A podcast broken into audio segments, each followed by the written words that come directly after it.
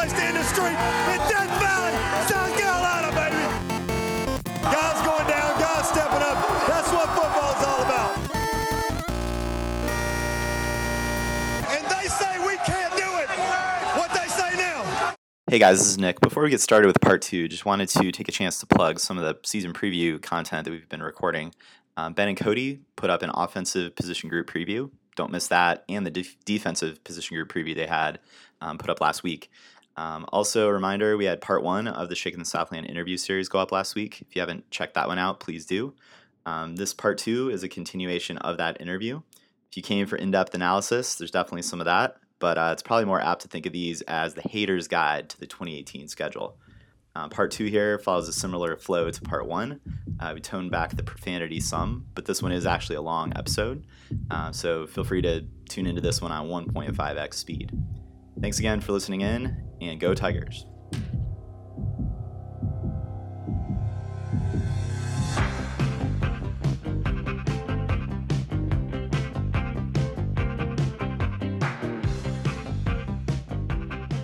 All right, welcome back to the podcast, Shaking the Southland 2018 Schedule-O-Rama. This is part two.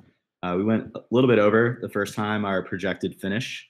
Um, really got into it talking about Georgia Tech and Syracuse. So uh, appreciate everyone hanging out um, and coming back for this one. Uh, we're really getting into the meat of the schedule here. But before we do that, I just wanted to um, introduce once more uh, my fellow guests tonight. I'm your host, Nick, um, with the Clemson podcast, and I'm joined by a trio of writers from Shaking the Southland. Let's go in reverse order this time. Let's start out with Matt. Oh, hey, I'm Matt. Uh, I write for Shaking the Southland. I do X's and O's and other coverage. Hey, I'm John. I just uh, made a three-part uh, defensive line preview. You can read it right now. Uh, I'm also the tweets guy for Shaking the Southland, and I didn't mention last time, but I'm the Clemson class of 2020 something. Who knows?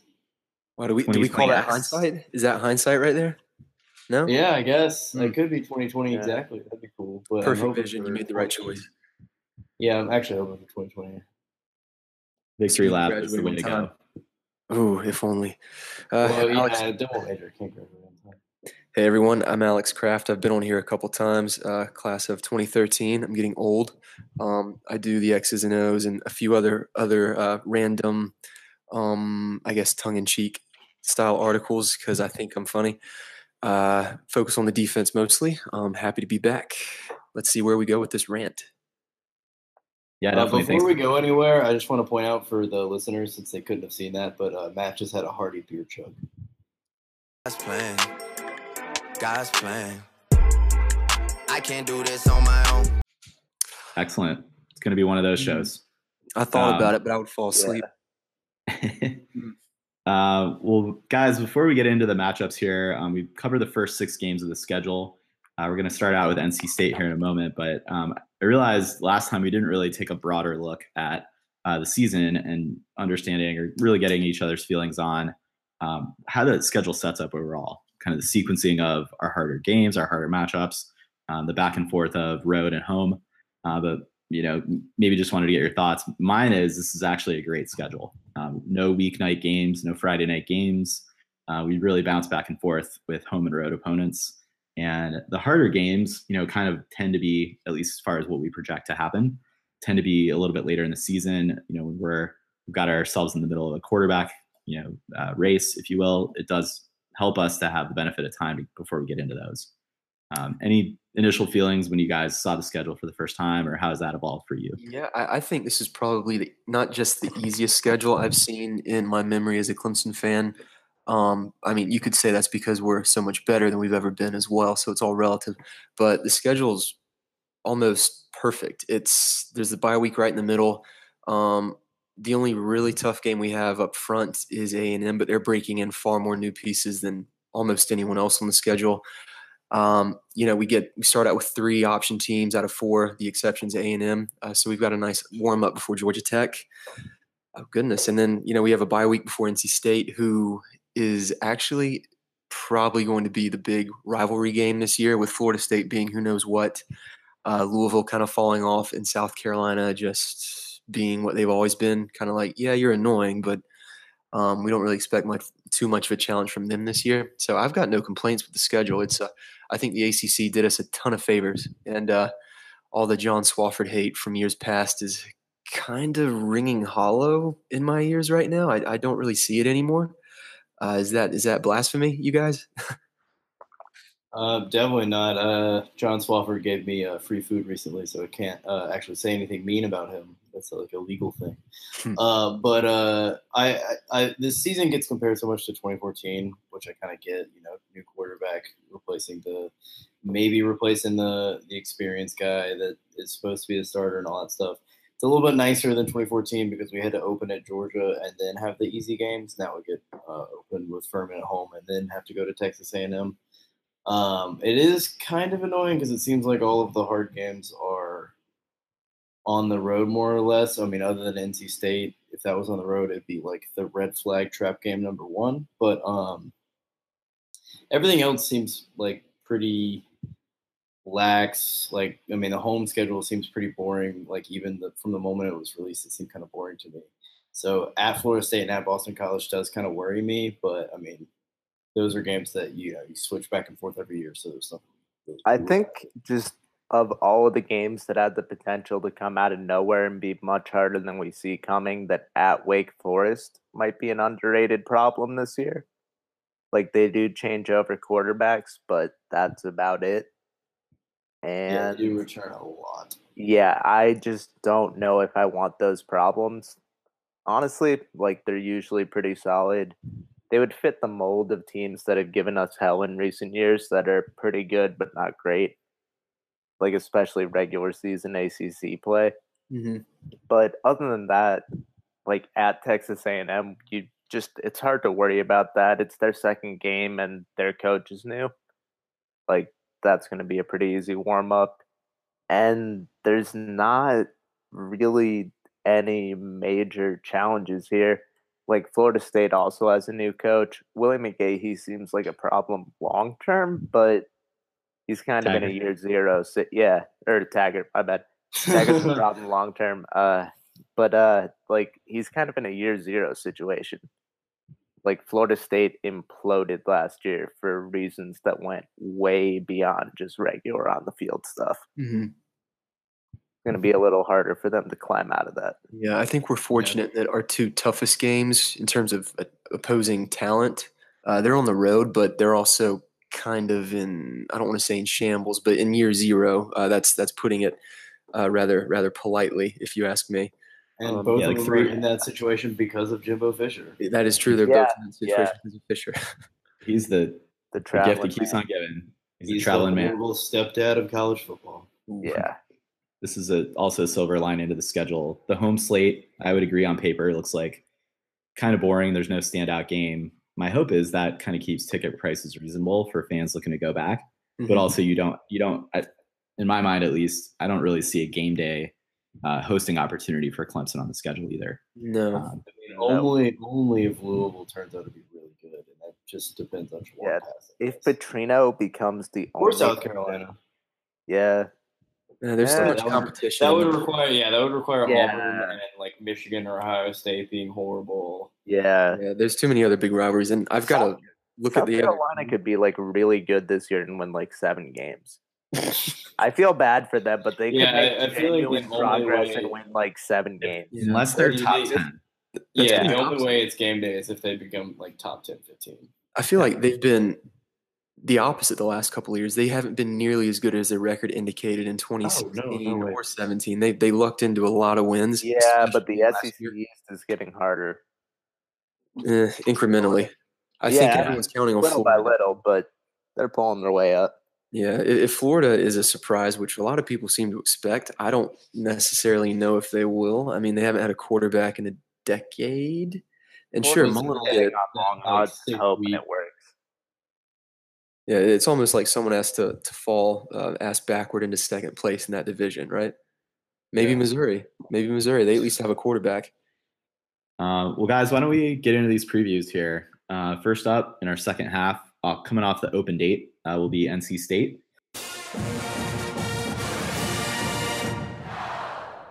Uh, Dave Doeren, still their coach. Um, Matt, you wrote recently about some comments he had, I believe, at ACC Media Days, if not coming right after that. Um, some retorts from Dabo, just related to, I mean, Doeren, He's he's been pretty much as you know one foot out the door in this offseason. Um, really, historically, he's he's kind of jumped around.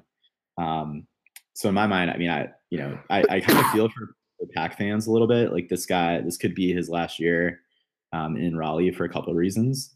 But um, yeah, I th- I think a lot of us had this one circled as we owe these guys a beatdown um, compared based on some of his chirping and the fact that our last two matchups are really close. Yeah, no, they've been a heart attack game the last two years, so that definitely contributes to it. If it was a 20 point beatdown, I don't think anyone would care as much. But he's being pretty frank about the realities with the facilities he has. Like, they're probably not as nice. That seems like unambiguously clear. And then he does stuff like complaining about laptops. And that just seems like shifting the blame. He has like moments of having good points and then moments where it just seems like he's very upset he's not at the best school he can be yet. Yeah. Well, I, I, I think it really doesn't help that he looks like Toby from The Office. No, no, it does not. He looks does not like, him. yeah, They do have the same hairline, don't they?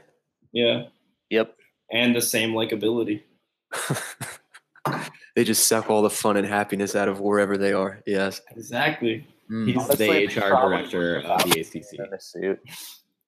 Yeah, you know, I don't necessarily view his his comments as like even when, he's having a good point, I view it more as complaining because let, let's think about it. If you say, "Oh, well, they've got all these great players, that's why they win so much," or all these great facilities, that's why they get better players, blah blah blah, and Dabo comes back with, "Well, we we won the national championship before we we even moved into this building," and that's like the ultimate clapback to me. And Doeren has no sort of response. It's just like, "Well, I can't say anything because I keep losing." And like, like you said, Nick, he does seem to almost have one foot out the door. And now part of that is just his agent being a good agent, um, floating his name out there for other jobs, whether um, it's to take a better paying job or get more money from state, which he got more money from state by uh, floating for the UT job, uh, Tennessee job. So I, I don't necessarily know if he is gone after this year or in two years, um, but I do think state will take a, te- a step back and it will be delicious to hear him uh, complain about the latest loss to Clemson and why it should not have happened. Yeah. Any predictions, guys, for what is his axe to grind will be this time? Hmm. What he'll come up with? Um, subbing too many defensive players too often because we're too deep. Um, maybe our helmets are better than theirs, and they can't knock our running back out of the game in the first drive. Oh, the slight amount of yellow that you have to add to um, the the red to make orange actually is unfair because yellow is the color of gold. That means Clemson has more money. Uh, it all makes perfect sense. I'm thinking he's just going to punt to academics somehow. I don't know how he's going to do it, and that's what I'm most excited for. But I think he's really grasping at straws here, and I can't wait. Clemson I- diversified into engineering and architect, you know, architecture and agriculture, and the textile industry is just been ravaged. I was about to say I'm uh, really interested in the academic uh, trash talk you can have between two teams that compete in what is called the Textile Bowl. That's what I'm the most excited for, too. Uh, I tend to ignore that, just like I uh, always did with state, until Doeren actually made me feel something other than mild disdain, which is really more of just a lack of interest. Uh, but but Doeren has actually made me care. So yeah, we should think of a, a new rivalry name because the Textile Bowl is dead. Um, it it has a pulse for once, but uh, you can't bring back what never really existed. So Alex, I mean, the Textile Bowl is a really Tom O'Brien ass rivalry. name. yeah, it is. Well, he was at state, remember? That's what I'm saying. Is that he's not there anymore, so it just doesn't really work anymore. Chuck Amato. Tom O'Brien's Right. corpse. Let's see. Uh, well, he, Alex, there's something that you were talking about on Twitter. I forget who you were. It was with a state fan. oh, Um, this hmm, this was fun. and you likened some of their attitude to Clemson fans actually during the Bowden era of coulda, shoulda, woulda. How close were we? We're one play away from you know greater things, better things, winning the ACC Atlantic. Um, you know, if only we had held on against Florida State or beaten BC with Matt Ryan, 2007. Yeah, I think what it was, uh, I someone floated this on my timeline. I forget how I found it, um, but uh, an NC State writer who actually writes for State's SB Nation site, I think it's called Backing the Pack, said something along the lines of, "Man, I don't know why Clemson thinks they're so good. It was they they were just." I think st- he said State was 15 yards away from beating them last year, and I don't think they should talk like they're all that. And I, just chimed in. I'm like, oh boy, well this sounds familiar. I was like, this reminds me of us under, under like Tommy Bowden, and we came to re- resent that sort of attitude because um, he was always saying we're just one play away, X number of yards away, and then I was like, there's only one way to change that rhetoric, and, and that's with winning. And he like quote tweets it and says, you know, just sending it back to his own echo chamber rather than replying. Uh, he says something like, eh, and you completely missed the point. And I'm like, well, fill me in, buddy boy. And of course, he never did. Um, but I kind of went off on. I was just like, yeah, um, you weren't 15 yards away from beating Clemson. You were 15 yards away from maybe forcing overtime. Uh, and if you didn't beat Clemson, how can you say they didn't? Or if and if that's the case, like how can you say they didn't run with run away with the ACC? It's like if Clemson only beat State by 15 yards, then did Wake only beat State by two yards as well? So Wake really runs the ACC, and I, I was just kind of flustered with him. Um, and I was like, this is the typical State fan in 2018. They just uh, they've gotten a bit closer to where they want to be, but they still just can't break through, and it's it's frustrating them. Um, and it, it really feels like us under Tommy Bowden 10 years ago. And either Doeren will get them through or they'll reach a boiling point where they just can't deal with it anymore and he'll take another job somewhere better. And then back to normal for state. Yeah, I feel like it's probably going to be the latter because that's a pretty NC State kind of cyclical move for them. I feel like that happens a lot. Yeah, and they just cycled out, cycling out, right? Todd Ellis, probably the most talent they've ever had on that roster and their recruiting's picking up with uh, UNC kind of falling back a bit, but it's still. It, it, I hate to use another South Carolina analogy here, but the gap really isn't closing, um, and I, I think their window shut last year. Last year was their shot, and they missed it. Doesn't help when Clemson pulls Dexter Lawrence out of their backyard either. right. Well, can you blame him? Cannot. Not in the Definitely least. not. Beautiful. Uh, Well, in terms of what we can expect from this NC State team, I mean, I do think they return uh, a decent passing attack. You know, Ryan Finley's back. They do have some of their better playmakers um, in the wide receiver position, and uh, I think they returned like half of their O line. But um, you're right, Alex. I think the the window did close somewhat on Mhm. the number of guys they sent to the draft this year. I think it was like seven guys drafted, seven or eight. including their um, entire defense. Yeah, it was mostly on Yeah. defense. It was literally their starting front four got drafted. The best defensive line they've ever had got drafted. Best front seven. They had some some good linebackers too. Fair point. Yeah. Yeah. Yeah, I I will say their passing attack does scare me. I think if any team on the schedule could be a problem for this defense, it's probably NC State. if Um, we've they- taken secondary injuries, I think that's oh yeah, yeah, I mean, like that's what it was last year. You know, we, we were Yeah. playing some guys who uh, maybe. we had Ray Ray. oh yeah, Yeah. we played Ray Ray. oh, I remember. one. Yeah, yeah, we were playing some guys who maybe should. Amir Trapp. Amir Amir Trapp- Trapp and Ray Ray were out there on the last drive. Right, and It was e- a problem. Just their offensive style too. I mean, they've got big receivers who can who can catch slants quickly by bodying up, and the same thing on fades. Like if you want to beat this defense, you know you aren't going to run at them, and you aren't going to do any long developing pass plays because you'll get sacked. So that leaves slants, fades, quick passes. That's and doing so with tempo. That that's really the only consistent way I see Clemson being beaten, this defense being beaten, and State can do that. It's just I think they lost too much on defense to overcome. Yeah, I think we're going to see a lot of Clelin Ferrell and Austin Bryant doing that thing where they just kind of hang out in the flat and try and make that like NCAA 14 linebacker glitch jump on the Yeah. on the ball. Yeah, State's going to get the ball out quickly and, and protect as much as they can, and it can be effective. We saw it last year, uh, even without you know adequate cornerback play. The defensive line was getting tired and frustrated because they were you know running around but never actually getting to the quarterback because he was getting rid of the ball so quickly. Yeah, we're all going to know about um, Bradley Chubb leaving, but really, I think they they were decimated more in their back seven, as you guys have referenced. And by then, I mean, this is going to be our sixth, what, seventh game of the year. Mhm. You would think our quarterback situation would be pretty solidified, knock on wood, um, enough to where that'll end up becoming a big factor in this game. Well, I think the more important thing is that our receivers will be a lot more experienced Mhm. because, like, our receiver situation is more or less settled. I guess. I mean, we know who the starter is going to be essentially. And like you know, Hunter Renfrow is going to be Hunter Renfrow. Amari Rodgers is going to do the Artavis Scott thing. Tee Higgins is going to start, and you know whoever's opposite Tee Higgins is going to be pretty good. Um, but like by game six, game seven, they're going to be a lot bigger help to the quarterback than whoever the quarterback is going to be a help. Um, all Doing- right. Well, I guess Ugh. I guess without concussions and without um, secondary injuries, this one feels like a, a capable Clemson win. Mhm. Um, and it does help indeed that we come off the bye. They also come off the, their bye coming into this game, so should see some rest on both sides. Uh, anything else? Any more? Any more pack hate from y'all? Ah, no, I guess I gave them too much credit already by saying I think they'll put up more points than anyone else will on us. Um, that that's me being diplomatic, I guess. So ten Uh, points. well, well, we beat them 41-0 in 2014. 2014, yeah. 2014. Ooh, the last three 20 games have been close then. 42 to 0. Yeah, and then then in 2015 it was like 55 to 40 something. It was somewhere in that range. Yeah, that was the weird one. That was a Where they- very- like we were That way was the ahead one and where- then they came back. well, Deshaun had to scramble to score at the end of the first half, and then it just turned into a shootout after that. Yeah, that did turn into a Um, shootout.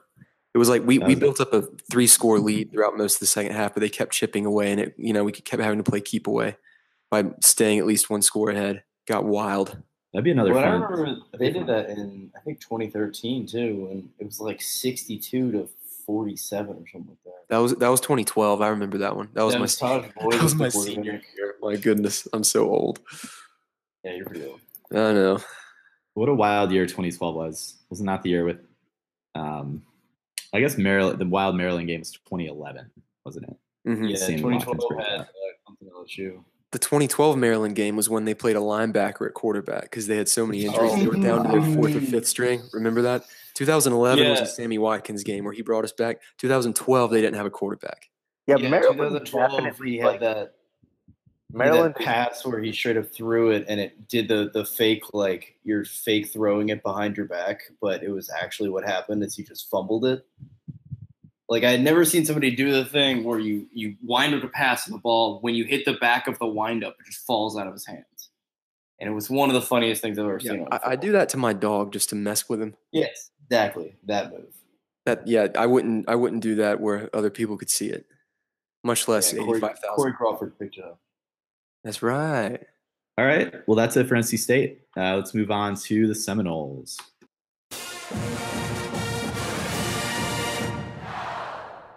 Florida State. Uh, we will be traveling to Tallahassee once again this year.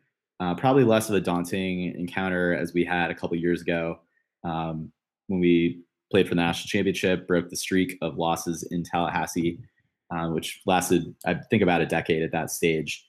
Uh, but you know, a lot of change happening in Tallahassee. Kind of our our, our closing uh, bookend to the Jimbo Fisher saga here. Uh, as first year head coach Willie Taggart, he's bounced around a little bit. Was at USF and then Oregon just for the one year, uh, but he brings a lot of energy to Tallahassee.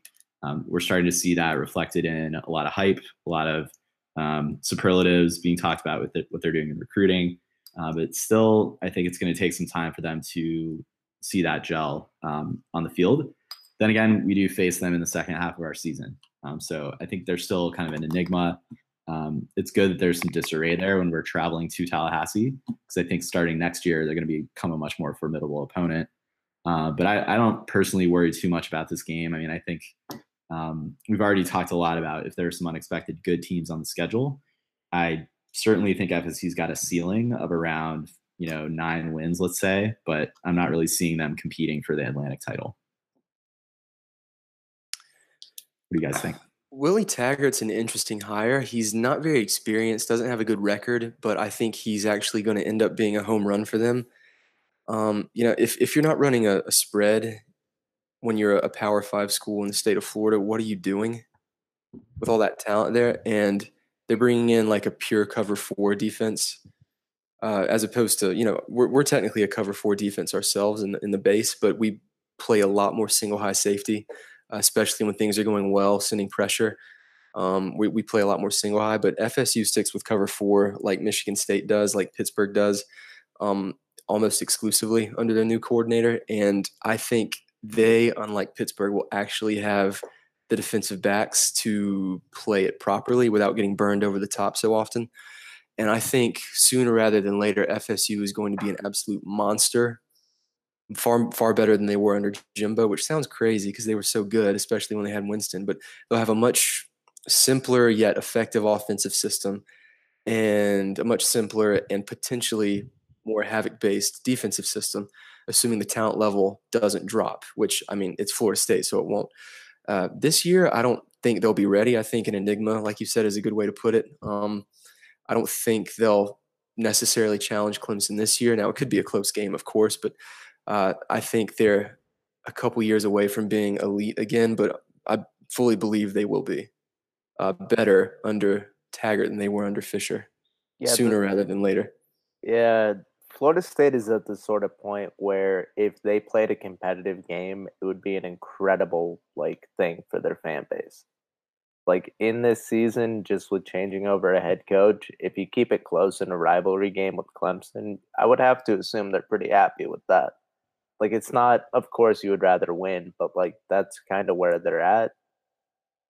And they're probably a year or two, maybe two or three years away from being a problem. They're going to recruit very well. Alex is right on the schemes, but it's hard to see an offense like that just blowing up in six, seven weeks to the point where it can score on this defense. if if they had an offensive line, that'd be it'd be much more concerning. But this might be the worst offensive line we'll face this year.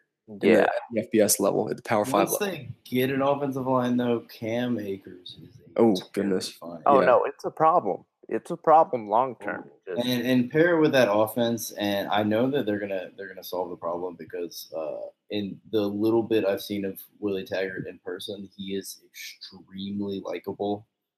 Um, he's that level of like salesman where you don't even realize you're being sold to, and I feel like Jimbo was never really that guy. Jimbo, you could always tell when he goes into that like I want to be a diplomat or I want to be a salesman right now mode. Willie Taggart just kind of gets you on his side, and then you realize, oh man, Willie Taggart just spent all that time getting me on his side. And I feel like that's going to be great, like for Florida recruiting, especially. He's such a big name, and he's such a visible person that, um, like, I feel like recruits are just going to like pour back into Florida State. I agree.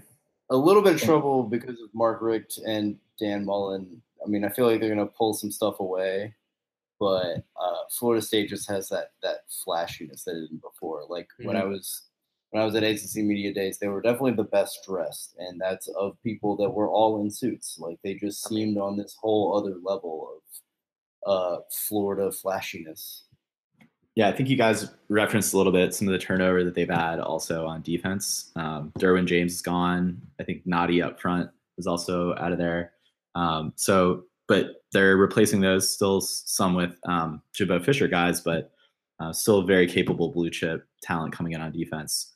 Uh, I was about to Um, say they still have Brian Burns, who's a pretty terrifying defensive end. I mean, he kind of kind of went down a little bit last year in his total like numbers. Uh, his tackles for loss went up, his sacks went down. Um, but like I feel like this year he's probably gonna have a bit more of a standout year. I think he's gonna end up being a first or second round pick. Probably he's just one of those guys that's like huge and fast and all the other superlatives. Um, and I feel like this year he could actually be a pretty big problem um, for our offensive line. How do you guys see this game playing out? I mean, is it is it one where Clemson can essentially neutralize Akers by scoring early? I mean, Florida State under Jimbo got out to really terrible starts and found themselves um, looking up at 14, 21 point deficits a lot. Who knows what, what it's going to be like this year? But do you sort of see that playing out similar fashion? I, I I don't know. I, I would be far more worried if they had anything resembling competency on the offensive line. Um, and then you throw that against throw, throw Clemson's defensive line at it, and it's going to be ugly. But of course, they'll game plan for it. Uh, I could see Florida State's offense looking a lot like Clemson's in 2011, year one under uh, Chad Morris. Not the most reliable running game because of the poor offensive line, but a ton of skill talent. Um, and Deondre Francois will be back at quarterback. It, it seems like it's uh, a given to me. He'll be their quarterback over Justin Blackman. Um, he's got more Well, he held- experience, better he held arm, up pretty better well runner. against. He held up well against Alabama last year until Yeah, that's another thing. You know, um, Francois took a beating even in 2016. Um, no matter who they played, the, the offensive line has been a problem for FSU since goodness, I would say since their national championship run. Uh, 2014, they kind of won uh, every game in the regular season in spite of themselves. In 2015 was when you started seeing really seeing the cracks uh, um, result in losses, and ever since then, it's kind of gotten worse. Um, you know, I think scheme will mask a lot of the deficiencies they have up front. Uh, Francois is going to throw it downfield really effectively. Akers is going to make a lot of people miss, but bottom line, I, I think Clemson will be able to overwhelm them up front. And no matter who the quarterback is at this point, uh, Clemson's offense should be improved at, at literally every single position except tight end seems to be a wash, unless you know Garrett Williams, uh, you know, provides a spark there. Um, so I still think Clemson's just too good at every position, uh, particularly just overwhelming the FSU front. I think Clemson will win by two scores. I I do think think Florida also- State's going to try and jump out as quick as they can and score. Like then, you know, that can go either way for most teams. You either do it or you screw up immeasurably and the game's over. I mean, and I feel like they're probably going to screw up, but you can't not take the shot. Yeah, they'll play aggressively, pull out all the stops. Yeah, I think this is a game. This is a, this is gonna be. A, sorry, Matt. This is gonna be a team where I feel like the temp, the up tempo, what they're gonna try to run, they actually will have the talent to be able to execute. Again, like if their line is porous and terrible, it won't last. But um, there's gonna be other, as we look ahead into some other games we'll preview here. Some other teams are gonna going to try to run out tempo that I just don't know that it fits their identity. Yeah. To piggyback off Alex's point about their offensive line, I think they're gonna have a really hard time not being able to run the run portion of an RPO. That's kind of like a core part of what they're trying to establish over there.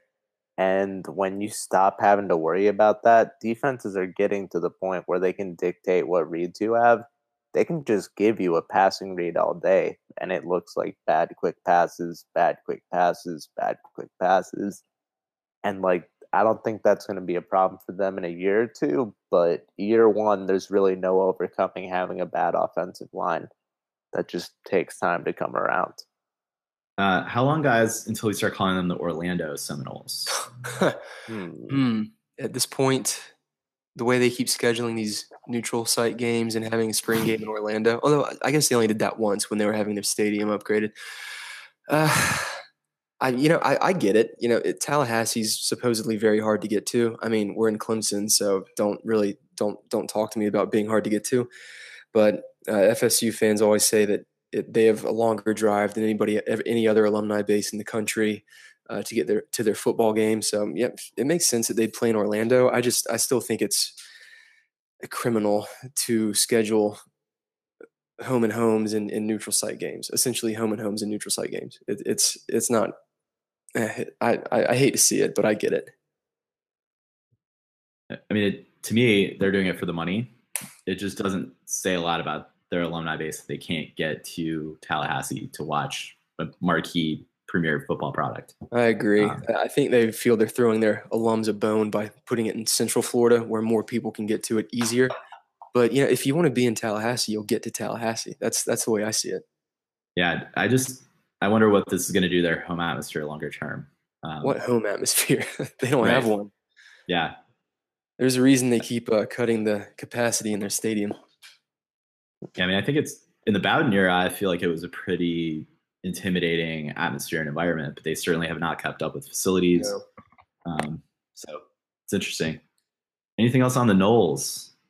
I mean, I'm just wondering if they're going to Orlando purely for recruiting reasons, and I don't even understand like why that would be the thought. any any visibility helps. I think it's the cash grab from the neutral site matchup, and they see it as, hey, we can put a game in the middle of the state where more of our alums can get to it easier. Sure, why not? Win win. I- I'm just thinking like who's more visible in Florida than Florida State? Eh, Central Florida, they're trying to they're trying to take that Wait, turf back. national champion. Yeah, UCF when it wins a national title, what is FSU going to do? Play in their backyard. So the reality is that they just need to play UCF, you cowards. yes. Play UCF, you cowards. I'd settle for next- FA. I'd settle for FAU. I think that'd be a fun one too. Ooh. USF, blast from the past for Taggart. Wait. There are Speaking angles. of FAU, How long till Lane Kiffin takes the LSU job? And does he stay at LSU in time Three for our home and home? Dabo versus Lane Kiffin in Oh, gosh. 20, what year is that? 2024, 2025? God, 25, imagine what I 26. thought I'd see like ten years ago when they both got hired. That's right. Wow. Gosh, who would have thought? They were hired on like the same day, basically. Pretty much like, the same day. like one or two days difference. Who would have thought Dabo would be the home run and Kiffin would be the not the Well, I? I, I mean, I should have remember my dad telling me like they were getting that contract secured in before, so we couldn't get Lane Kiffin. And and thinking back, like that, that line sticks in my head of Lane Kiffin, Clemson head coach. oh, you want to hear something worse? Good. In 2008, a lot of people wanted Will Muschamp. Mhm. That- Who? Uh, yeah, that gives me I'm a trying to hangover. get About that, Alex. who remember who were the leading candidates? Gary Patterson at TCU. Brent Venables, ironically, was was a, a I don't know if he was ever a leading candidate, but he was a, a popular name thrown out. Will Muschamp, um, Lane Kiffin was probably like the pipe dream. As weird as that is to say, I Wasn't was some like Auburn coordinator. thing? I don't know. Let's see, 2008. Auburn still had Tuberville, right? Wasn't that Tuberville's last Yeah, I year? think so. Yeah, Chizik Maybe took over the next year. Okay, yeah. N- no, it was. Uh, yeah, it was Chizik. You're right. It was Gene Chizik. Was Chizik? He had one year before the Natty. Yeah, won. yeah. Right. You're right. So yeah, it wasn't an Auburn. Good radio. Uh, God, Chizik really got a national championship. Like that ring is still in his possession. I, No I matter really, what I really hope he has like "Thank you, Cam Newton" writ, like tattooed on his eyelids. Yeah, Thank you, Nick. Nick Fairley. You mean? I mean, both. that's on his Yeah. ass. Mike, Michael Dyer wasn't down on his inner lip. And it didn't matter. They still won on that next play. He's thanking the refs because, like, Loki, Michael Dyer looked like he was down. Oh, Michael Dyer was down. Yeah, it, it really There's- looked there's, like he there's was no down. there's no controversy here. He was down. Yeah, they reviewed it, and he was down. It was bad. We are really showing off the the depth of our football memories, aren't we? Yeah. No. Guys, why don't we move on to Louisville? Good idea. God, that's something no one's ever said excitedly. Except for the FBI.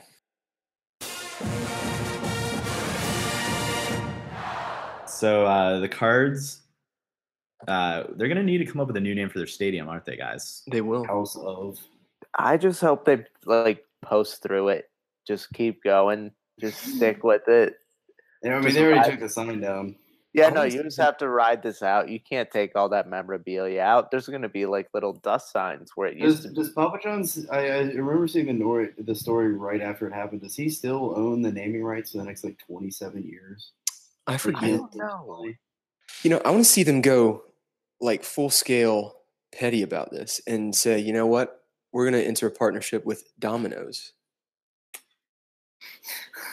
Just a complete 180. Yeah, just completely flip the script. Say, you know what? We're moving on in the.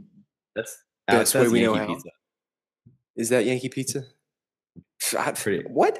Yeah, Domino's they're- is What is? good. It's Yeah, I feel like Yankee Domino's is better. Papa John's is like I mean, it is I- I- better. Papa John's is doughy, and I, I kind of like the dough. Don't get me wrong, but everything else, everything else about it is just Domino's is the only thing that's improved in Michigan in like a decade. Domino's finishes better than third place in the Big Ten West.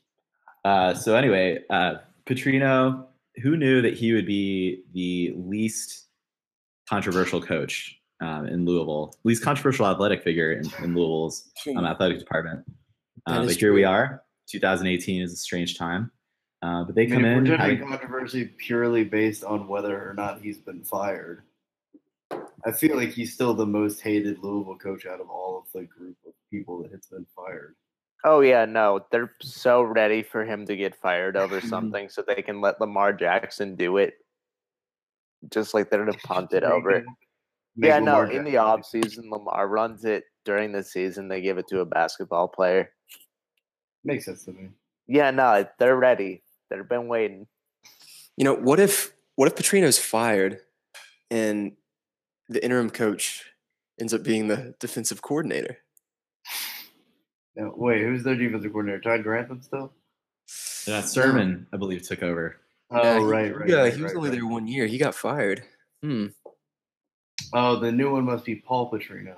The other Petrino. Mm. Wait, the guy who took Iowa to or Idaho to the FCS. Yes, that one. FCS actually- Petrino. Petrino's brother. I'm ashamed that I know that. Yeah. But That's almost a sadder brotherhood than the Stoopses. I didn't even know he had a brother. This is news to me. yeah, Uh, you got to you got to get with this Sunbelt knowledge over here. Oh my god. Yeah. Well, between Matt's Midwestern knowledge and your Fun Belt Idaho knowledge. is not Midwest. Idaho's just Okay, anything between Pennsylvania and California could be considered the Midwest.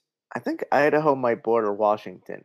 It does. It does. No, hey, I've been there. I mean, I'm not Woo, completely ignorant. I have been there. Matt, Matt, the geography student over here, just Matt. actively pick. cheered for getting the Idaho next to Washington statement correct. Yeah, there's a little slice of it in there between Montana, right? Yeah, uh, University uh, of Idaho, uh, famously eight miles away from Washington State, like the university. Wow. And Yeah, Moscow. really close Idaho. together. Moscow, Hmm. Idaho.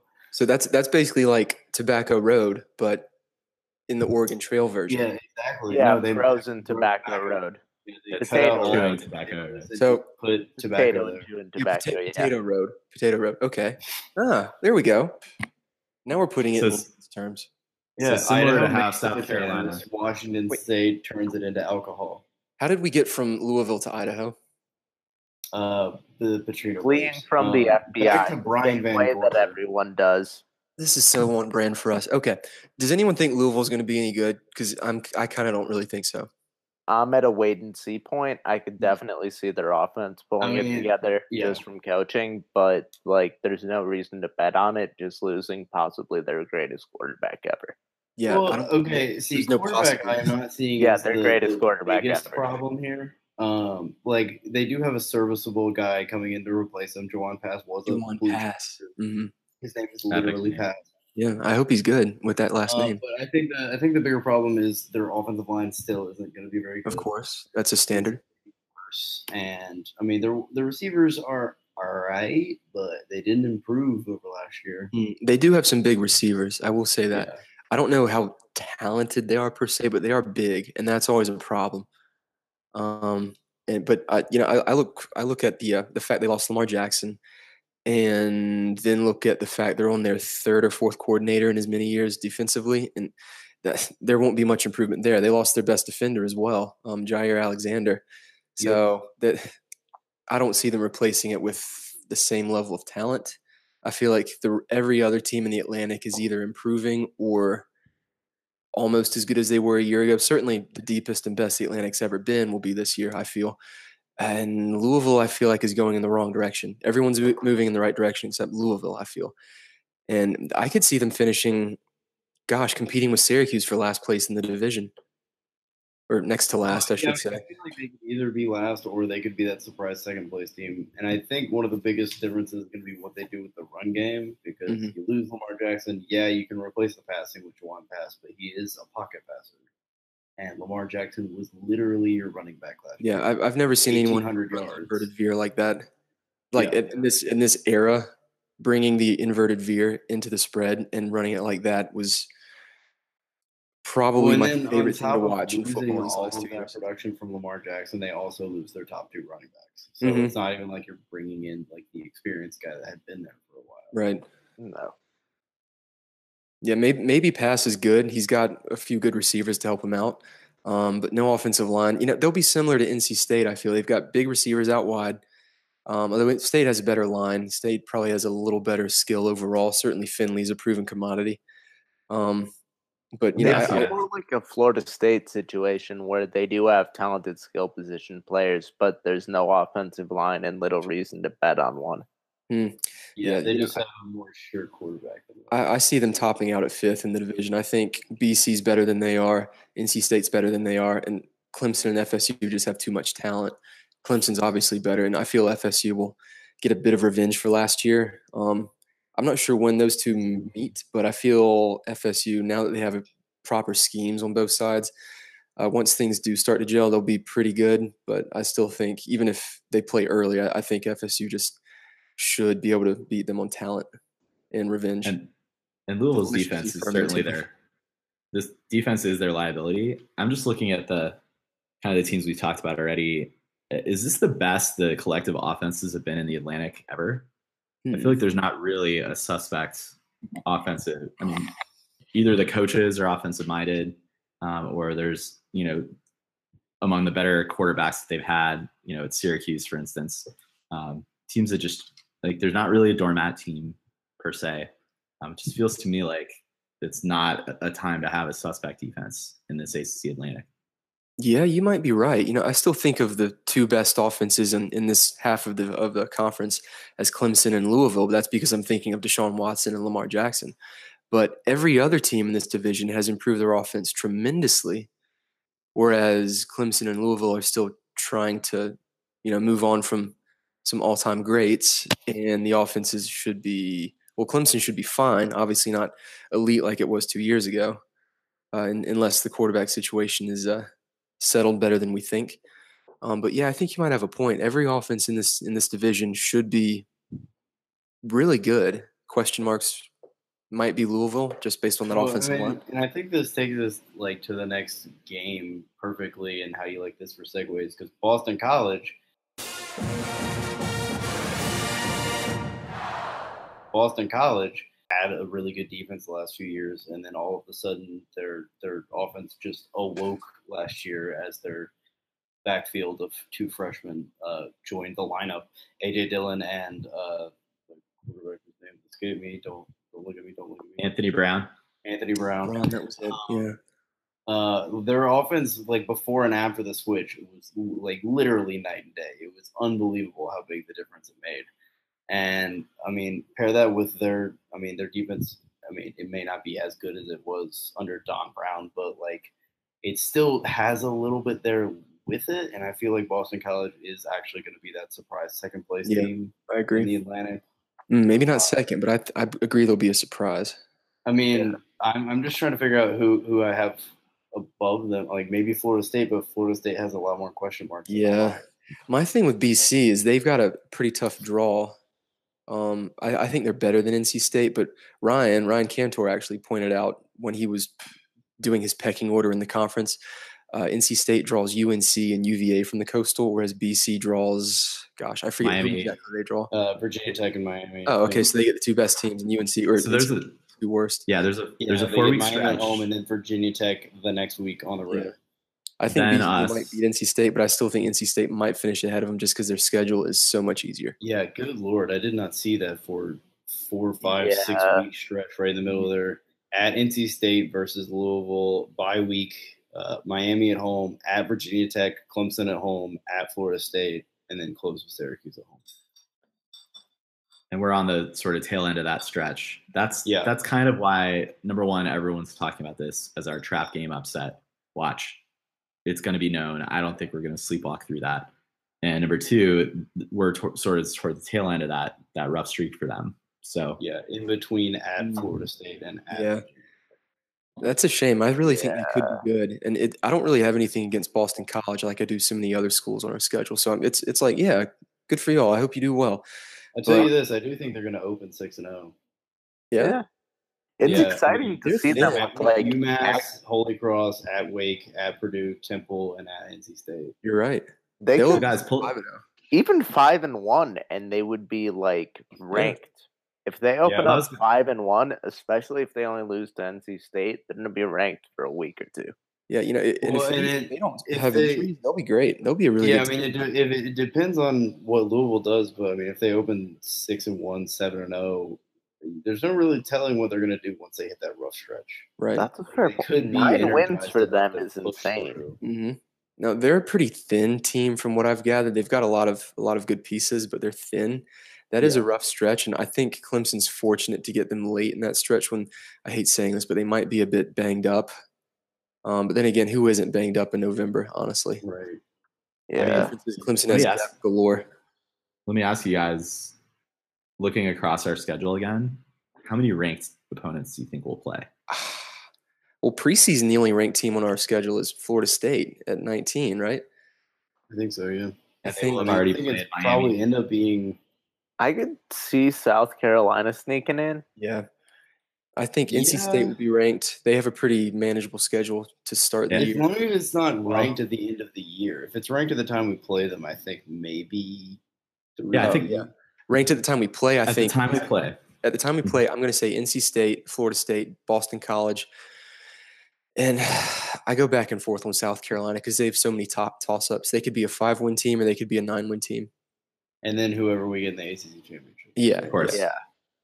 I mean, I, I, I think South Carolina will be somewhere in the top 20 to 40 range, somewhere in there. I, you could say that about half the teams in our schedule, though. Yeah, there's a lot of top 40 teams on here. I don't know how many top 25 we Right, play. right. So Right. knowing we're a top five, possibly top two, possibly top one, um, sets up nice. Um, I guess you know you guys touched on it a little bit. Depth issues were really uh, evident to me looking at Boston College's defense. Um, I think everyone pencils in Addazio as having a you know a quality top twenty D, uh, but it is something with who they've turned over. Um, there's not a lot of depth there, so you guys have already touched on. By the time of year when we play them, it'll be interesting to see what they have on, on offer. Um, but I mean, it looks like on paper they have the best O line in the ACC. So I think Mhm. that's going When to do they not, right? Well, and Yeah. I mean, I don't think their defense is going to be bad by any means. Like they still have Zach Allen, who is uh, scary any way you look at him. He's that like you know bona fide dude that every Boston College team needs. So he's going to be pretty formidable on the on the defensive line. And then they don't really lose a ton. Like their secondary loses um, two good corners, but like the guys replacing them have plenty of experience. Yeah, I think it's something So, too. I I don't mean, think their defense is going to collapse by any means. if we assume run, the run the running game is their strong suit, I mean, what offenses have we faced in the last couple seasons that has really gashed Clemson on the ground? Hmm. I mean, we've really pointed out, I think, recently, it's quarterbacks. Like that's Yeah. our Achilles heel. And big play running backs. Yeah, but even Dalvin Yeah. Cook never really. Yeah, Dalvin Cook's really the only one. Like even Derrick Henry in the 2015 title game, well, 2015 season. I season. mean, I guess I was thinking of. Detroit. Uh, he only had like one or two big runs, and then he was shut Right. down. well. Yeah, Dalvin Cook's really the only one to gash us. Well, I was thinking of uh, that 2014 defense. I mean, we still think was the Oh, probably one of the best ones Georgia. ever in that opening game. Yeah, they Yeah. gashed us. Well, but I mean, what I'm saying is those were Georgia like ran a lot of the on time. It was big Georgia had- running backs. Weren't both of those Georgia running backs like second or third round draft picks though? That And Georgia Nick Chubb team, and Todd Gurley. yeah, Yeah. that, oh, Top- second and first. Never mind. Yeah. That Georgia team had Todd Gurley, Nick Marshall, who ne- who you know got injured and never really panned out, and then they had freshman Nick Chubb And Sony Sony Michel. Yeah. They had those four yeah. guys on the same team. An additional draft pick in there with Michel. Every Georgia running back goes to the NFL, I think, In increasingly. I don't really know where I would put AJ Dillon among that trio. Hmm. Yeah. Well, and I think the big thing here is that like Clemson was ridiculously good against the run last year. I mean, we allowed five rushing touchdowns, and I With think half a Dax. Like- Yeah. yeah, Yeah. This year we get a fully operational Dex Star, don't we? yes, this battle station is fully, fully operational. Matt, how do you feel about Star Wars references? Yeah, strong. We, we, Might we as know well. you love those. We know you love those Oh, in your, my in your favorite comments. thing. I just, My I just keep calling him a small moon. Ah, That's- he actually known. has. All right, that's a wrap on BC.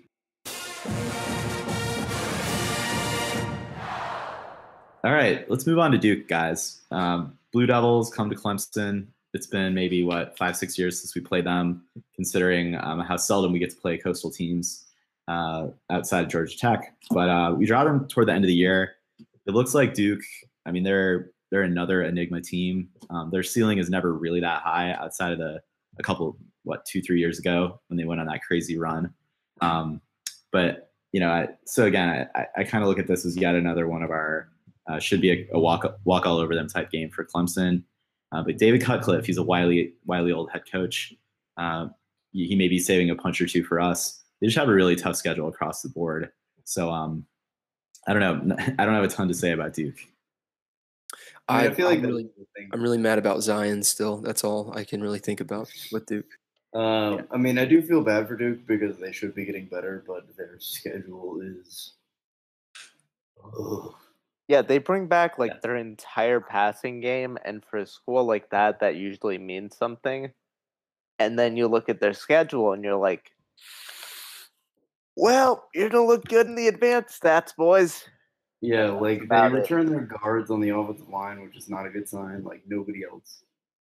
Yeah, it's They cool. You don't have your center. Or, So- for those So let's run. Let's let's run through this. They're at Northwestern, Georgia Tech, Pitt, Miami. But you, you're just back- gonna skip over Army? yeah, yeah. Yeah, they he's host- They an disrespecting our option team troops. to just uh, to just like throw down with opening week. That's gonna be treacherous. yeah, that's that's supposed to be one of their more winnable out of conference, right? And then they go to. I mean, it's more winnable, but I mean, it's still gonna be. They go to the hellish confines of Evanston. like that. yeah, go to Evanston. yeah, in the September. Thunderdome. The Thunderdome. I- you know, the, road slate for them is really difficult this year, and then they go to Baylor as well after Northwestern. Um, and Baylor, you know, we don't know what we're going to get out of Baylor, but Matt Rhule's been there a couple years, and I don't think they have missed a beat with, from a talent perspective. No, I don't think they've gotten any type of NCAA sanctions laid down yet. I guess, you know, from the coastal standpoint, we haven't touched too much on, we didn't talk about this with Georgia Tech, but is anyone going to pose a threat to Miami in the coastal? I don't see it.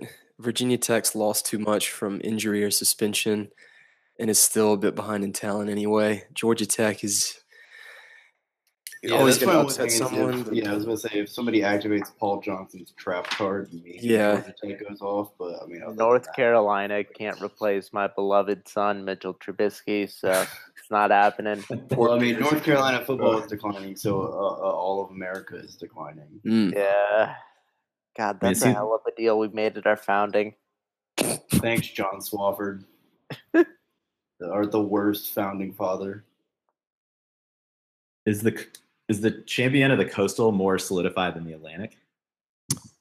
Eh, there's less competition. Clemson's a, eh, a better known commodity, but they've got a much tougher side of the division.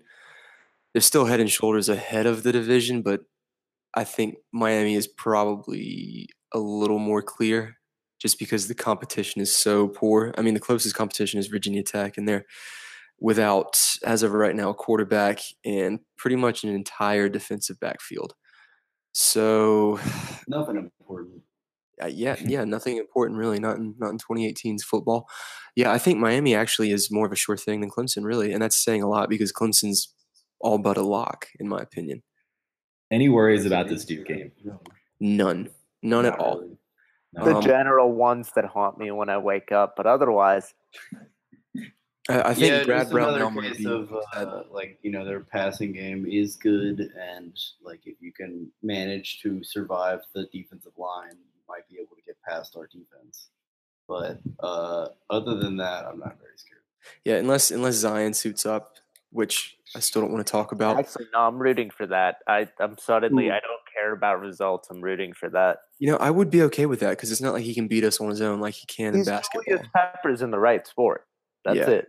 Yeah, yeah, no concern with Duke really. Yeah, Um, not worth. Military Day, purple out. Let's just hope they don't bring back that dude who did the halftime show last year. Um, but Lee it was. Oh, Lee Greenwood, that's Lee who it was. It was Lee Greenwood. Oh, I knew it was some sort of South Carolina city, but it was. Uh, I was kind of looking around, like, is this for real? And there's some lady like sitting behind me who's like got her hands up in the air, eyes closed, like it's some sort of like big, massive church service that she's listening to when this guy's singing his. I'm glad you reminded me of this because it had been completely blank from my mind. Like, Yeah, it was Yeah, blank. It was. I, I removed it until I remembered that we're doing Purple Out Military Day, and I'm like, oh great. I hope we're avoiding that halftime show again. But they uh, they went over the top last year, and it was. I don't want to say embarrassing, but it was Awkward. it was fawning to say the least. It was very awkward. Yeah, we'll put it that way. Who would you guys have them bring in for the halftime show? Uh, more more fighter jets. Honestly, that's all I care about. Just a loop of Fortunate Son by Creedence Clearwater Revival. Okay, I'd be fine with that. Yeah, Yeah, do that. also that. How about we just watch like a 20 minute condensed version of Forrest first hour of Forrest Gump. No, no, yeah, just that montage of Forrest Gump. Uh, First five that minutes. helicopter. First Mhm. five minutes of Saving Private Ryan.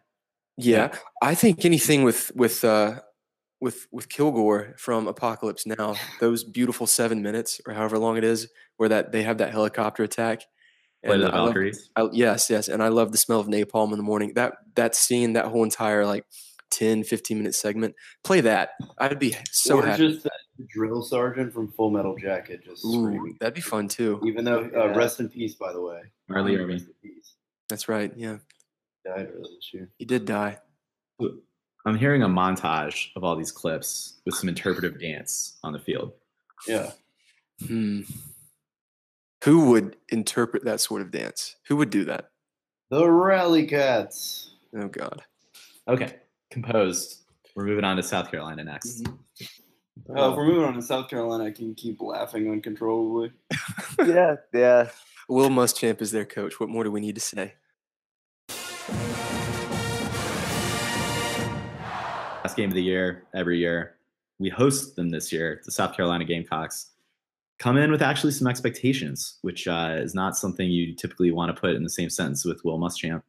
Um, I don't, I don't really know why they were underdogs so often last year. They played a really uh, brutally weak schedule, uh, but for some reason they they were the underdogs in those games, and they punched above their weight class um, until uh, really their their real identity showed up. And um, we didn't have a, a 24 point win for Clemson last year. Um, I, I don't know if South Carolina fans look at that as a victory of some sort, um, but I, we can maybe start out just with our prediction. I think it's going to be a much bigger margin this year. Um, I'm not really seeing the offensive improvement that everyone's hoping for from Jake Bentley, and uh, I think our defense is a click better this year. So, where you guys fall on the predictions? Uh, roughly the 30 point range, I think. Bentley just is not a good quarterback. He's got the physical tools, but mentally he's a bit overzealous and psychs himself up way too much and just misses so many open reads. Like I honestly, the first quarter last year, they looked a lot better than they should have and would have had an early lead on us if Bentley just did not miss wide open seam routes. There were, I think, two or three he missed in the first couple of drives drives alone, where he missed two potential sixty yard touchdowns. Um, and then he he reared his his ugly head, of ugly oversized head, with that pick six uh, shortly after that. And then you know by that point Clemson had adjusted to more single high looks, and they were just throwing pressure at him, and he folded. Um, he'll have Deebo Samuel this year if he stays healthy, which you know I, I don't want to be too hard on him. He was missing his best player for eighty percent of the season but uh, the gap is still too wide, especially facing this this Clemson defense. They've got some good pieces at receiver. Um, they have a, a transfer from Alabama at running back who should emerge as their primary ball carrier, but I still don't trust Jake Bentley. I still don't trust that offensive line. They lost some key pieces on defense, and most of all, Will Muschamp's their coach. And they're putting their hope in a completely unproven, untested offensive coordinator who they magically assume is going to be better than the guy who they replaced who ha- actually had experience.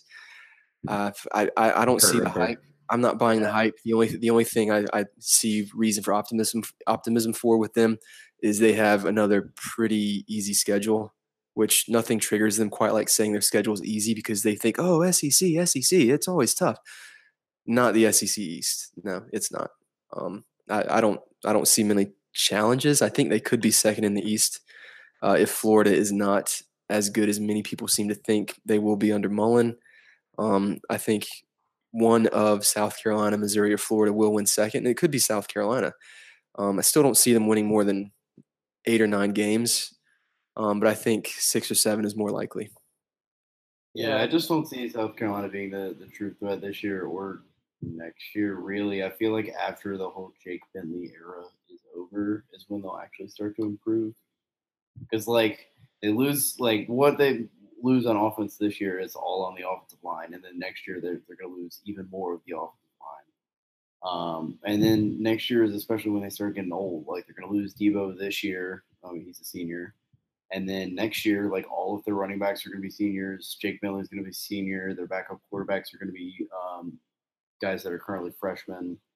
Um, like next year, they're really going to start graduating some guys off, and it's of a team that hasn't improved that much.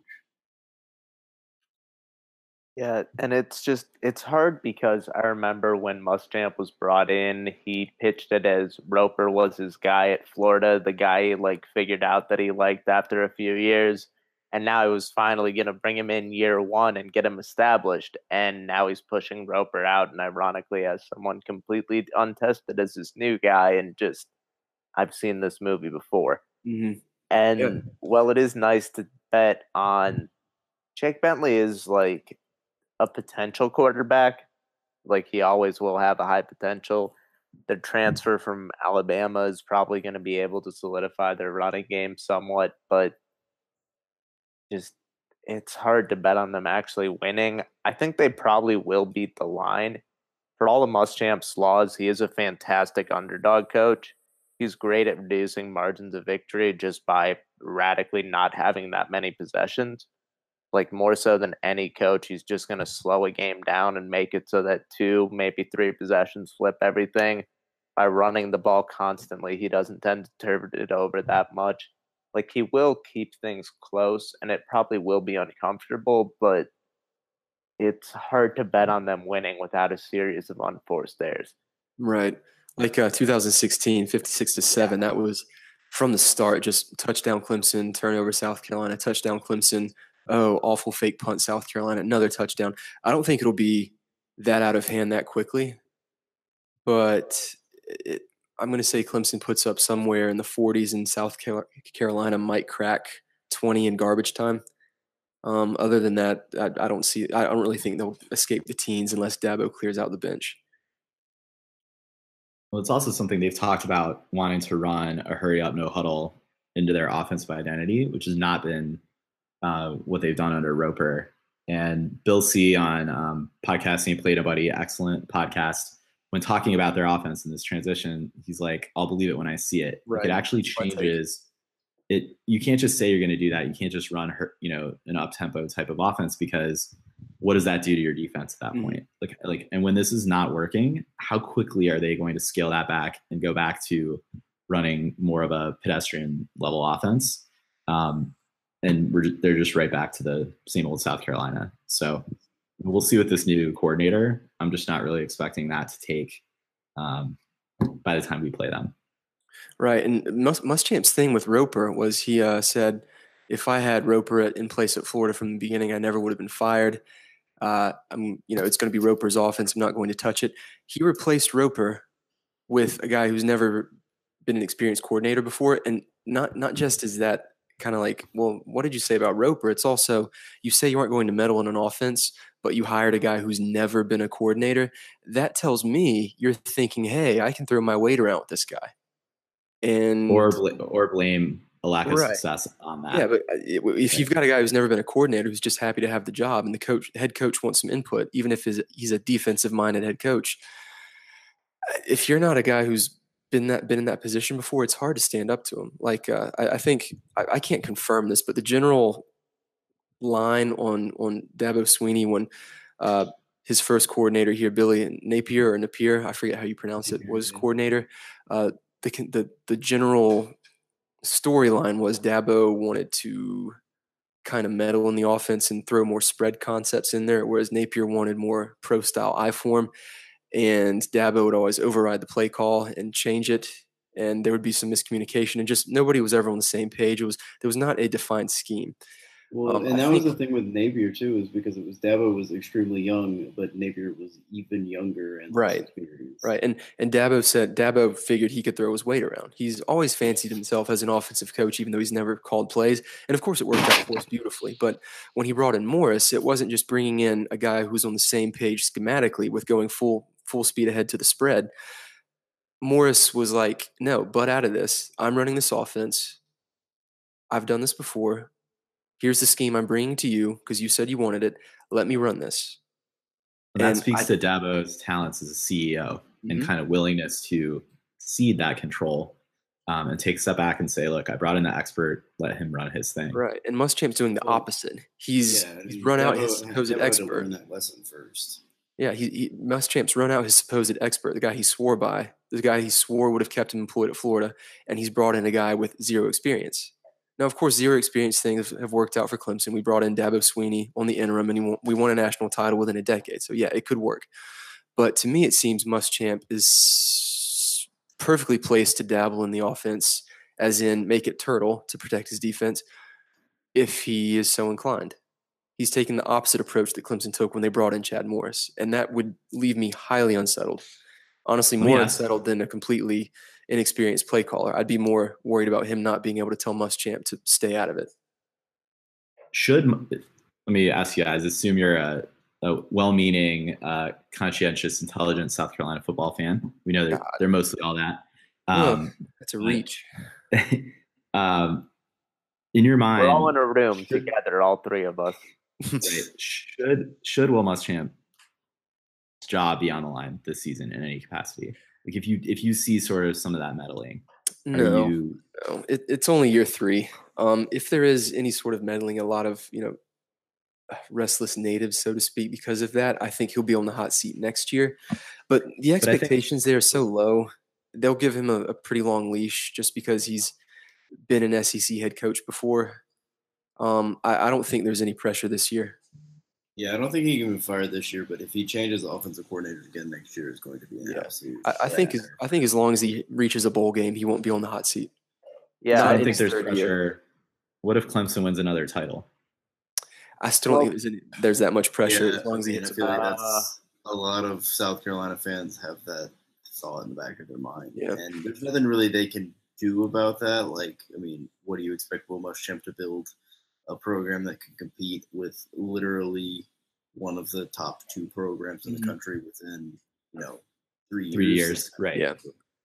But um, like you know, if he keeps getting, if it gets worse, if he changes his coordinators again, um, I mean, if Clemson uh, like wins a title and then also you know sweeps every in-state recruit, then maybe, but uh, not this year. Yeah, I, I just think it's too soon. I don't think you have any reason to give a coach any less than any less than four years. Uh, if the only thing wrong with the program is them just not winning. Now, if there's extracurricular stuff like things going on with Ohio State right now, for example, you fire a coach without any hesitation for things of that nature. Um, but as, as long as the only problem is they just aren't quite meeting expectations, you give them four years. And as long as he keeps showing improvement, even if they don't increase their win total this year from uh, by exceeding eight and four, nine and four, as long as they still win six or seven, he's not on the hot seat. Now, if it, he goes a couple more years, if he's in year five and his best win, his his best winning season is eight or nine wins, then you consider the hot seat. But just the expectations there are not high.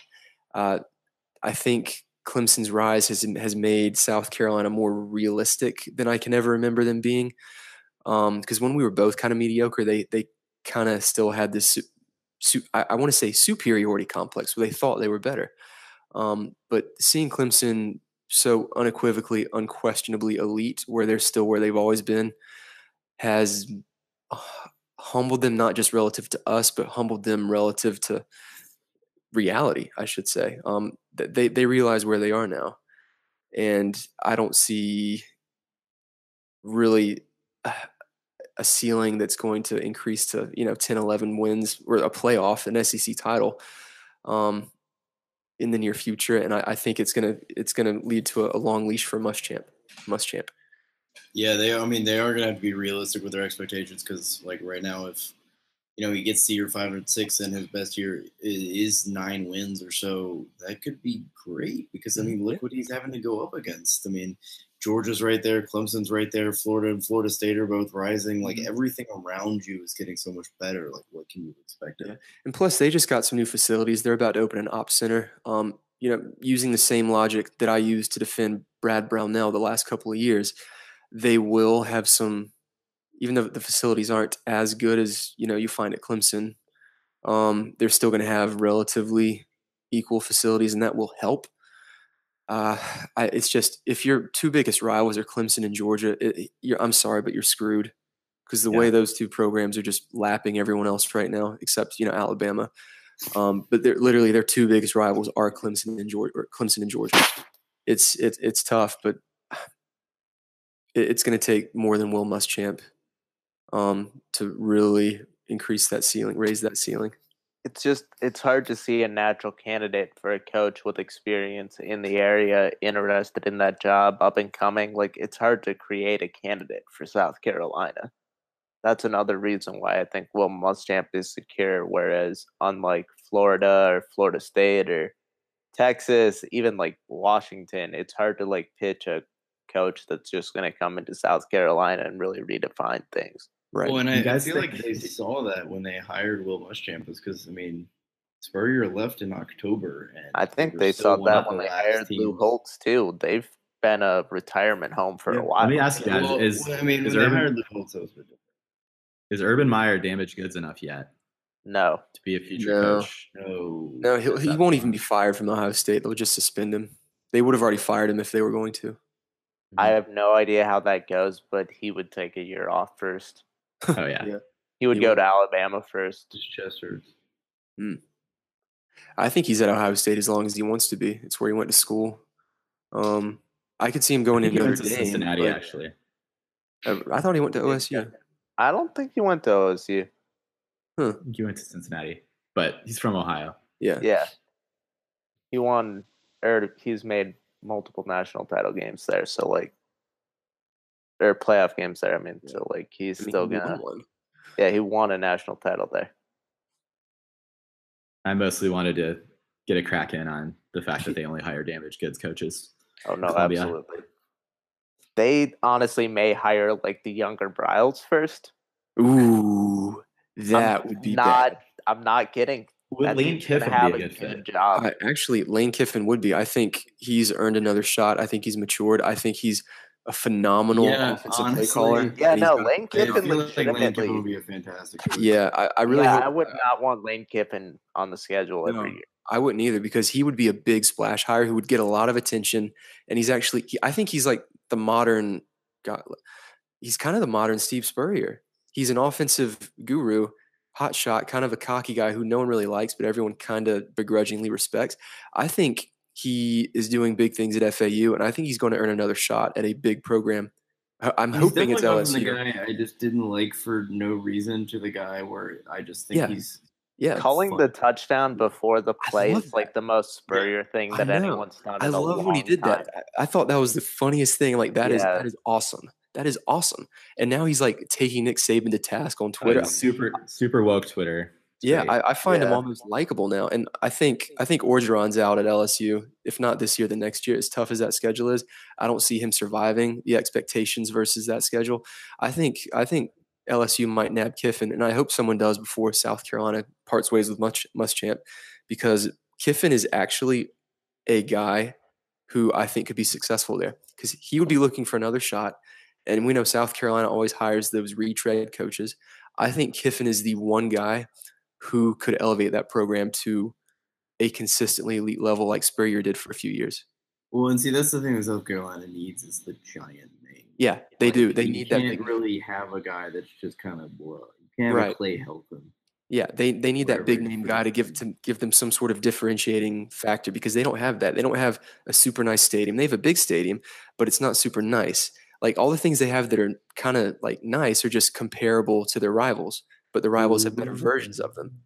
Like all the rivals have beautiful college town campuses in, in college cities, whereas USC, which I mean I'm from Columbia, so I like I know this, their campus is spread out across a not even very nice urban environment. Now, as far as urban campuses go, I think it's relatively nice, but it's just so spread out across the city. Stadiums off campus, like there, there's nothing that South Carolina has that at least one of their rivals doesn't have a better version of. And that's why they need that big name coach to be that differentiator, like like Holtz was, like Spurrier was. Uh, Muschamp isn't, but he's trying really hard. So that, I think that's where he can make up some ground. I feel like Um, Muschamp could have been had his anger like worked a little bit better.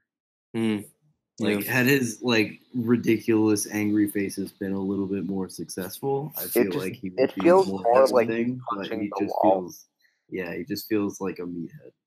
Yeah, M- Muschamp being our rivals coach was like the, the internet's gift to every Clemson fan beautiful. because and was, then and then his own ability to just like I mean with the the Maryland thing recently to just invite oh, controversy. God. just didn't need to. Yeah. That was horrible. Foot in mouth. My I can good think of no quicker way to get your own strength and conditioning program investigated than to announce sympathy for the one that just killed somebody. Yeah. Yeah. Well, and it like it's not even like even just disregard the whole context of the situation. It's it's like one of one of my favorite tweets is this new T-shirt that says "I am not into human trafficking" really has people asking questions about what I do with my spare time, and it's like, yeah, just don't mention it, and nobody's gonna say anything. Like he just didn't need to bring up this whole thing to make his point about anonymous sources, even even if it didn't mention like something to do Especially Yeah. given how quickly he got outed as an anonymous source. Within like hours. Within hours, people flipped on him. Yeah. He's So talk when you guys were talking earlier about like this is not a scandal that's going to blow up at South Carolina. I don't believe. Maybe it could. I don't know. But you you add up enough of these sort of like incidents that um, draw a negative light to your program, and then you also don't have winning. That can't add up over time. And Right. maybe shorten your otherwise like shorten the leash, if you will. Uh, all right. So another win against South Carolina. Let's get the the five, our own five, Pete. Oh yes, that is much deserved. Gonna be nice. Uh, They can shut finally shut up about that era. That shall no longer be talked about by us. um, and I guess you know we put a long tail on this kite, guys. We're at 90 minutes Oops. um, on part two. Uh, so uh, we will not do a postseason preview too much here, but safe to say we've already talked about it. Clemson Miami rematch in the ACC title game. That one's back in Charlotte again, right? it is. Uh, good for us, not as good for Miami. Clemson win. We unanimous on that. I think so. Um, Yeah, I mean, they'll put up more of a fight this year, right? yeah, certainly. Yeah, I just don't think Miami's closed the gap enough in the, the in that year, unless Malik Rosier vastly improves. Yeah, that's the thing. If he's their quarterback, they're not a threat. Yeah, if there's like calamitous secondary injuries, which is like the sort of disclaimer with every game we play, but other than that, not really. Because like they Yeah. lose most of their interesting uh like skill position guys. I mean Ahmmon Richards is still there, but um and then uh, you know the left side of their line is gone and then a ton of their defensive front is gone. I mean, it, they they just don't seem very deep right now. Like they have plenty of players, but all those guys are just too young to make a real difference in a game like Clemson Miami. Yeah, unfortunately, I mean, they're going to be such a prohibitive favorite coming out of the coastal. You would hope they would be on the level of a playoff caliber team, but I just don't. Maybe Rick will be able to bring some of that recruiting magic um, in another couple years, but not really with this personnel, at least not at, at quarterback, um, and not against this this Clemson team. Uh, I don't know. We're probably pretty on the same page as well about playoff contenders, but who do you guys see coming out of each of the conferences? Clemson, of course. Clemson, maybe. I'm thinking. I'm thinking Alabama over Georgia. Uh, How about the Big Ten and the Pac-12? mm, Big Ten. I like Wisconsin. I, I Yeah, I originally was- said I Ohio gonna State. Wisconsin. I I originally liked Ohio State, but now I'm, I'm leaning Wisconsin. Um, and I think Oklahoma comes out of the Big 12, and the, the Pac 12 eats itself alive. the West feels so overdue for a win in like the Big Ten. hmm And if ever there was going to be a year, it would absolutely be a year in which like Ohio State is melting down, Harbaugh is doing Harbaugh things. Like it just they feel overdue for a win Yeah. there. Well, and I mean, they're like Wisconsin. What they Wisconsin legitimately was impressive. great Like, last year, Yeah, like their passing game is going to be good, which is which is absurd. That's a Yeah. weird um, thing their running That's- game still has uh, Jonathan Taylor, who is like he was a freshman last year and ran for two thousand yards. Like, He'll So probably he's going to get Heisman. like another 800 carries over two years. Yeah, years. like they're missing Fumagalli, which I only mentioned because God, I love his name. Um, but like their entire offensive line is back. Uh, they lose a good bit on the defensive line, um, but like, yeah, their defense has, is going to have a good bit to replace. But I still feel like they could probably. Ohio State's replacing a lot too. I mean, I think everyone pencils them in just on pedigree. more Yeah. than like the reality of who's coming back. Um, the other Bosa's there. He's strong, but yeah, I think uh, if there's enough kind of turmoil, I mean, maybe that team unites behind their coach. But if you had that piece of shit in your coaching staff, like as recently as they did, I don't know. It, it would. I think it would. We've seen Urban Meyer team. We've seen him lose the locker room before. I think I don't necessarily think he's got the like cultish leader type of grasp on that program, where where it's not out of the question that he would lose And it. just just to go back to, to Wisconsin for one second, um, they're we're they're losing a good bit on the defensive line, but they are replacing their starting defensive end with a guy whose name is literally Isaiah Loudermilk, L O U D E R M I L K. So I think they're going to be fine. He is six foot seven, three hundred pounds. Wow. Goodness. Surprised Harbaugh didn't get him as much as he loves milk. Yeah, that's true. I'm surprised that's not a power forward for Duke. Final four, some combination: Clemson, Alabama, Oklahoma, Washington, Wisconsin. hmm It'll Yeah. be one of that. It'll it'll be four of that group of roughly seven or eight teams. It's Yeah, gonna be maybe. UCF and uh, company. UCF and whoever. Idaho. After that, whatever, we'll figure it out. So Clemson, Alabama, five. Uh, sorry, I guess four. hmm yeah, Let's not get ahead of ourselves. No, I think it's actually so. Clemson, Clemson Bama five is going to be so epic that it skips over Clemson Bama four. Yeah. Kind of like the iPhone 10. There just is no iPhone. Plan, plan to have you guys out here for the national championship game. Then uh, we'll do another one of these live and in person here from California um, at the end of the year. All right, see you in five months. Looking We'll use forward those- to it. Those big blog bucks to fly everybody out. Yeah. Yeah. Yeah. Finally, a way to spend our money. I'm crying. Uh, All right, thanks. Thank you to our listeners, everyone who made it all the way to the end of this one. Um, that's our that's our two parter. Congratulations Um, to us for making it. we are deeply sorry. First and So- foremost. Our the um, steep decline in Van Gorder mentions, though. I feel like Yeah. is going We weren't gonna say his name in this part. fans. John, we weren't going to say his name. No, I definitely mentioned it at some point. You must not be named. Ooh. this is the first Van Gorder mention of this pod. I was keeping a counter. I set us up for it when we were talking Louisville, but you just Dynamite. It's definitely not the first mention, but let's, let's go to the tapes. But uh, I definitely said back to Brian Van Gorder at some point. Tape doesn't lie, and neither does Brian Van Gorder. Um, all right, before we wrap, let's do it around the horn. You guys can plug your plug your uh, preview articles. What are you guys writing this week? what is Uh, John writing? That'll be fun. Um, well, I wrote erotica the last days. Um, I got the defensive line Fanfic. enough in the preview, and so I split it up into three full articles and wrote about a thousand words each time on just sections of the defensive line. It was a wonderful way to spend my week before classes start. I definitely didn't have stuff I could be doing to prepare for classes, but you know, um, it's it's really We great. that- every- the next article is going to go up tomorrow, but by the time this podcast comes out, that might be like a week ago. It's in the past. So read Yeah. Anyway, read it. We were gonna title it Power Rangers fan fiction, but that would have screwed up the SEO something fierce. I'm writing about the safeties. Uh, that seems to be the position that I take the most interest in, um, and it's a All bit of a question them. mark this year. So, yeah, uh, there are four safeties coming back with a couple freshmen who might be thrown into the mix there. So, yeah, it should publish. I believe it should be published by the time this airs. Actually, Yeah, I pushed you back with my uh, very necessary and early timing needed uh, defensive tackles. Preview. Matt, what are you working on? Uh, I'm working on the offensive line preview. And I mean, honestly, a lot of that's just known commodities and guessing. We have no, like, position wise, it's kind of a chameleon. Like, at any given point, the right tackle might be playing left guard and vice versa.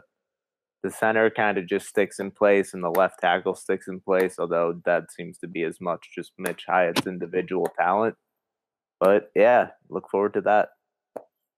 Nice. And um, you know, we're Furman game will be here before we know it. So we'll look to Matt, you and Alex um, for film reviews and previews, of course. Check these guys out on Twitter, everybody. Um, why don't you guys say your handles real quick? So who is first? Uh, I guess I do. Um, at Juan Fabulous, J U A N Fabulous. Um, and then at ST Southland, got to plug the brand. Mm, plug the brand. Mine is uh, not Alex Craft. I call it hiding in plain sight. Um, that that's the closest to a pseudonym I will get. Uh, my brand is uh, mostly uh, golden retriever photos and dumb humor in football, of course. I'm DBBM52, and I still can't believe that John has been banned from Twitter more recently than I have. I'm back, baby. Can't hold me in prison. Yeah, it's I because he drove down to Twitter 13. HQ to bail him out, and uh, that's just how it went. Well, I mean, I just let the I, I showed them all of my tweets uh, at ST Southland. Follow at ST Southland, um, And and they they were gonna realized I was a twice. good tweeter. No, I, they realized I was a good tweeter, so they let me back on. It's true. It's true. He is a good tweeter. Follow at ST Southland. All right, let's wrap it up there. Um, thank you guys. Everyone head to Shaking the Southland. Check out the latest articles heading into the, the preview from these three and the other talented writers on staff. These guys are must follows on Twitter as well. Even if you don't use Twitter often, start with these guys. Maybe add some others um, just to balance And- out and your, follow your soon feed. because you never know when we're going to get banned again. Yeah. Probably often. Get it in Uh, while you can. That's right.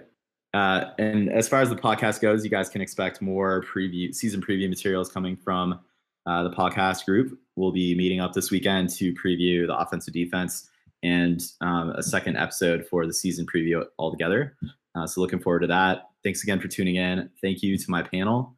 Uh, this was great. We'll have to get you guys back on throughout the season, uh, connect in, and see how our predictions went. So uh, thanks a lot, fellas. Appreciate it. Thank you all. Thank you. Thank you. All right. And as always, go Tigers.